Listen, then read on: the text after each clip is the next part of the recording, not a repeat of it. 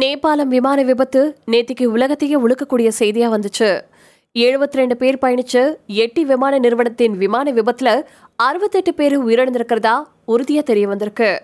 இமயமலையின் முக்கிய சுற்றுலா தலமான போக்ரா நகரின் விமான நிலையத்துல இறங்கக்கூடிய தருவாயில இந்த விபத்து நடந்திருக்கு. தலைநகர் காத்மண்டுல இருந்து புறப்பட்ட அந்த விமானத்துல பதினஞ்சு வெளிநாட்டவர்கள் இருந்திருக்காங்க. இதுல அஞ்சு இந்தியர்களும் அடக்கம். நாலு இந்தியர்கள் உத்தரப்பிரதேச மாநிலத்தின் ஹசிப்பூர் மாவட்டத்தை சேர்ந்தவங்க அப்படின்னு தெரிய வந்திருக்கு.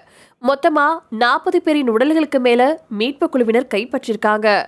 யாருமே உயிரோட தப்பினதா தகவல்கள் இல்ல. கடந்த மே மாதமும் இதே மாதிரி ஒரு பெரிய விபத்து ஏற்பட்டது அதுல இருபத்தி ரெண்டு பேர் இறந்து போனாங்க. உலகத்திலேயே மிகப்பெரிய மலைச்சிகரங்களை கொண்ட நேபாளம் அதிக விமான விபத்துகளை சந்திக்கக்கூடிய நாடாவும் இருந்துட்டு இருக்கு இந்த விமான விபத்து இந்தியாவை சேர்ந்த ஒருத்தர் ஃபேஸ்புக்ல நேரலைய போடும்போது ஏற்பட்டதுனால காணொலியா பதிவாயிருக்கு. அது இப்போ ட்விட்டர் உள்ளிட்ட சமூக வலைத்தளங்கள்ல ட்ரெண்ட் ஆயிட்டு வந்துட்டு இருக்கு